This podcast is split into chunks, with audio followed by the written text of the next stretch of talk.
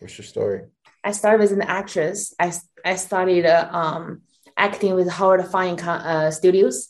Yeah. Um, and then I was informed I have a talent for comedy, which is I, I actually know that because I love to make people laugh since I was a little girl. Because um, in China they have very weird and stupid beauty standard. If you have dark skin, you're ugly. If you have big lips like this, you're ugly. So nobody likes me. I have to make jokes to get attention. And then, you know, I'm an attention seeking whore. So I just keep making people laugh. So they like me. Nice. Cool. Yeah. And you also, I mean, you appeared in many movies and series. Let's talk about your acting career. Um, how was it on set and how, how what different movies was like your favorite set to be on when you were you know in your acting uh, I love acting so much. I did a short about uh, a widow uh, taking revenge for the person who murdered her husband, mm-hmm. and that was really amazing. That I did that before I was married. Uh, I was very young, and it was very uh, interesting to channel that kind of uh, sadness in me, and uh, that's why I appreciate whenever I have the chance to be on set to, to play anybody because uh, give me a chance to live another life. Right. and feel feel the pain from other people. Therefore it gave me more compassion towards people because some them someday somebody's being a bitch you know right. we get angry. But if you think about it they may have a very bad day you know maybe they lost their kids maybe they their husband's sick you know. Sometimes i feel like acting gave me more compassion towards people yeah, and one of your latest movies you're on was The Madams. So let's talk about The Madams. Yeah. I play. thank you. I play a very sassy PR lady, and uh, uh, one of my best friend, uh, Casey Owens. I adore this girl. She's, uh, I think she's a quarter Filipina, and uh, like, uh, and she's black Mm-hmm. One of the most beautiful women, and she's very strong. We had our son almost at the same time, so we became a mom together, and uh, we you know we were single together. I remember we we went to party together. We enjoy our single life, and then we become moms. She's one of the very few friend I have in Hollywood, and she actually wrote and uh, uh, produced this series. The Madams is a is about a um, you know, when all fails, uh, sex sells. It's about uh, sex and um, drama and uh, scandal. I play this very smart PR lady. They hired a Chinese girl to play a smart girl. I think it's casting. nice. Um, you fit that role very well. Let's talk about just like one of your favorite roles, our favorite genres.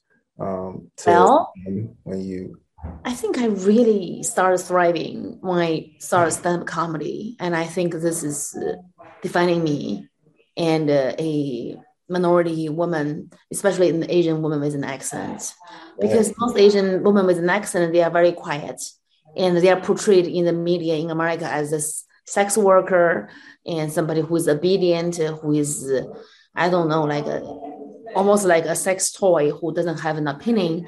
But uh, all the Asian women with an accent I know are bad bitches. You know, they are bosses, they own businesses, they are very strong, and they don't take any shit for uh, like they don't take shit. So I, I, my comedy, I want to normalize the accent, especially the Asian accent, because you have British accent, oh, sexy, you know, like uh, even Latina Latino accent, like like Salma Hayek, like uh, uh, Sofia Vergara is sexy, you know, it's glamorous, but a Chinese accent is, is like a, people think like a, me so horny, you know, give me a happy ending.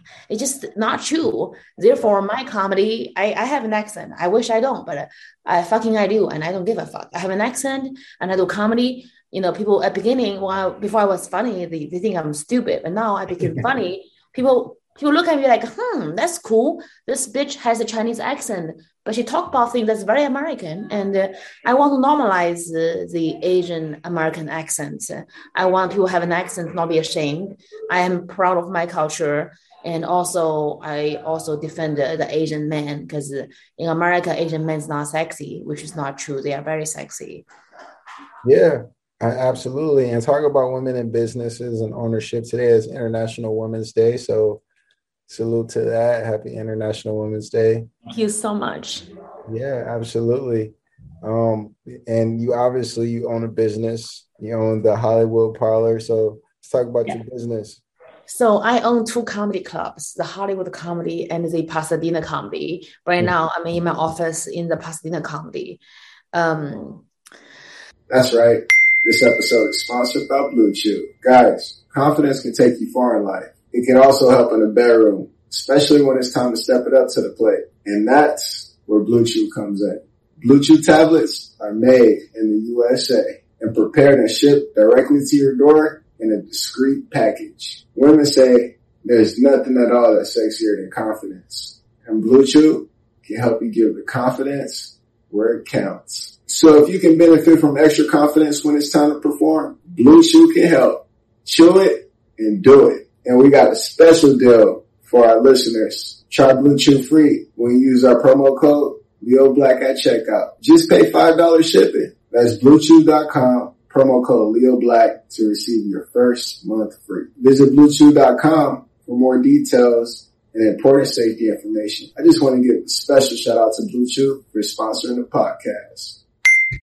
So when I started comedy as a, a minority uh, woman, um, it's very difficult because uh, first all, comedy is difficult for everybody, and uh, there's not enough stage time for me. So I'm dying for stage time. I would uh, drive to the West Side Comedy Theater, and mm-hmm. then I mm-hmm. go to Lexington Bar in downtown. Then I go to uh, the Valley at Flappers. I run four or five locations just to get the stage time. And sometimes there's a lottery, right? You don't get on. You drive all day, you don't get on stage. It's exhausting because I know the only way for me to get better I mean, in acting, I can suck a good dick to get a job, but in comedy, you go on stage, you bomb, you bomb. Nobody can save you. You know, you better get it. You better work. You have to do the open mic. So uh, I find out that uh, there's not enough stage time. There's not enough stage time for me to get better. Therefore, I opened my first club. I bought my first club on Melrose. That's right. And that's my flagship club, and that's actually for me to get stage time. You know so we have open mic from 12 noon to midnight. We have shows on the weekends. And it got really busy very fast because I decided to book all black show, all women show, all Latino show, gay show. Like I don't give a fuck. Like oh, Jiaoying, you know, you don't have you, you like it's you have three gay shows a month. Like you have four black shows a month. Like that's too much. Like no, no, no, it's not too much. Black shows. There's a white show every day, Monday to Sunday, bitch. I can have black show whatever the fuck I want. So that's why my shows are popular because I don't give a fuck. I can. I, am seeing all those amazing black comedians not getting booked. I'm gonna book a yeah. show because I pay the rent. And like woman show, it's gonna be all women, baby. I don't yeah, care. Let's talk about it. Like gays are funny. They are hilarious. They sell the house. Yeah. So I just do whatever the fuck I want because I pay the rent. And then I'm like, you know what? Let me open another one. So I opened one in Pasadena, and uh, I enjoy going on stage every single day, and uh, I enjoy developing amazing talents. And uh, um, you know, Punky Johnson, before she got uh, on SNL, she was at my club. She went to my club. She did amazing, of course. I remember they were so late. They were talking, and uh, we need to like remove them from the club because we have another show. But you know, at the meeting, I'm like, I know, you know, they just want to catch up and talk. So I'm like, let's let them stay there, give them some drinks. But as owner, I'm like, get out. But then I'm like, you know what? This is a fun place. You know how to get out. Just hang out and chat. Thank God I did not kick out Punky Johnson. That would be shitty. right, right. Wow, that's awesome. I mean, you must got a lot on your plate. How many like when you own two comedy clubs? How many like employees you have under you? You say you're in the office. I think uh, um, each location I have a manager, and each location I have around twenty hosts because every day we have uh, three or four hosts they take turns to host and I pay my host. I think uh, we are the only comedy club in LA paying hosts. I pay them 20% of the mic revenue. They make around uh, mm, $10 an hour, but they have their stage time for free. And they host my shows as well. I will make sure all my hosts get stage time at my club. So they are taken care of and they are developed. That's awesome. That's awesome. Um, Actually, on Sunday, honey, we just did a um, fundraiser for Ukraine war relief, uh, benefiting yeah. Operation USA. I'm a China ambassador for Operation USA, so we uh, we had NBC News covering us, and it was amazing. I have all the Ukrainian Russian comedians come came to support. It was a wonderful show. That's amazing. That's how much have you raised already? Not much, like uh, around thousand, but we are gonna do another one in Hollywood, um, April 19th. That one I'm gonna stream live because a lot of my fans are international. They can't come to LA, but they want to support. So streaming live would be one of the solution for us to raise more fans for uh, the Ukraine war relief. Facts, facts. Yeah, and you're really good at um, like social media, streaming, all the apps and everything. Let's talk about your following online because you have like millions of followers on TikTok and Instagram and so forth and so on. So how'd you get into like social media and creating TikTok and Instagram content? So um I remember I opened my club 2019 on uh, February on my son's birthday, February 7th. When is his birthday? Seventh. I, I, hope I didn't say it wrong. I don't yeah, know. he's uh, Aquarius. Yeah. And then on March, pandemic hit. So we had to close the club.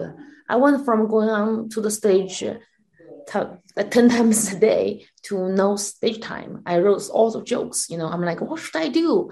You know, I, I'm like, you know, let me just like tell it to a camera and post on TikTok. That's how I start my TikTok. And I hit half a million, I think in six months. And That's then I got pregnant with my baby girl. I started, got really sick morning sickness and everything. I stopped doing it for like a few months, but I got back. I think I hit a million um, last year on August. Wow. Yeah. And let's talk about, you know, the feedback you're getting your, from your content now. Is it like, can you, can you like relate the same fan base you have online to the people who actually come see you at your comedy clubs? I think I got really lucky because all my contents on my TikTok is comedy. So my fans they back take to see me do comedy. Okay. So, um, but sometimes uh, I have some haters. of course, that's they always... shitty things to me, and is uh, it give me more contents because they say crazy things to me. As when I'm younger, I would probably die over it, but now I'm older, I laugh. I'm like, oh, this is good material. Facts, facts. That's awesome. Yeah. So. Um, I play a game on my show. yeah. The second segment we have. And I'm just going to ask you some short answer questions. And then you kind of answer them to the best of your ability. Um, but yeah, this the first question is hypothetical. It's smash, marry, kill, and you have to smash one, kill one, and marry one hypothetically. Mm-hmm. And your nominees are Snoop Dogg, Eminem, and Drake. Drake, I'm gonna smash. Eminem, I'm gonna kill. Snoop Dogg, I'll marry.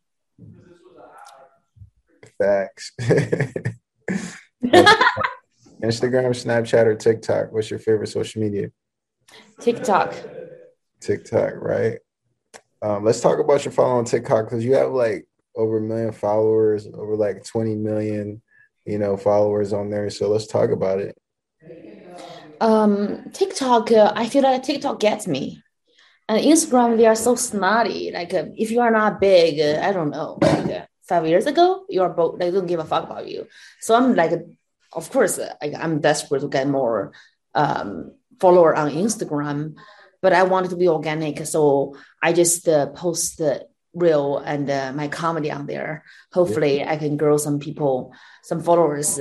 Uh, TikTok is just uh, they get me. And on TikTok, I'm I'm the most confident. A lot of things I post on TikTok, I don't dare to post on Instagram because people are fragile little bitches on Instagram. They get triggered. Everything you say is racist. So people just freak out. TikTok, uh, even though they call me racist, I don't care because I really don't care. But on Instagram, I have my friends and people. Sometimes like it get really personal. I post a video like a Meghan Markle. You know, people unfollow me. They were wow. like, you are racist. We don't like I you. hear the censorship is crazy on there. Yeah.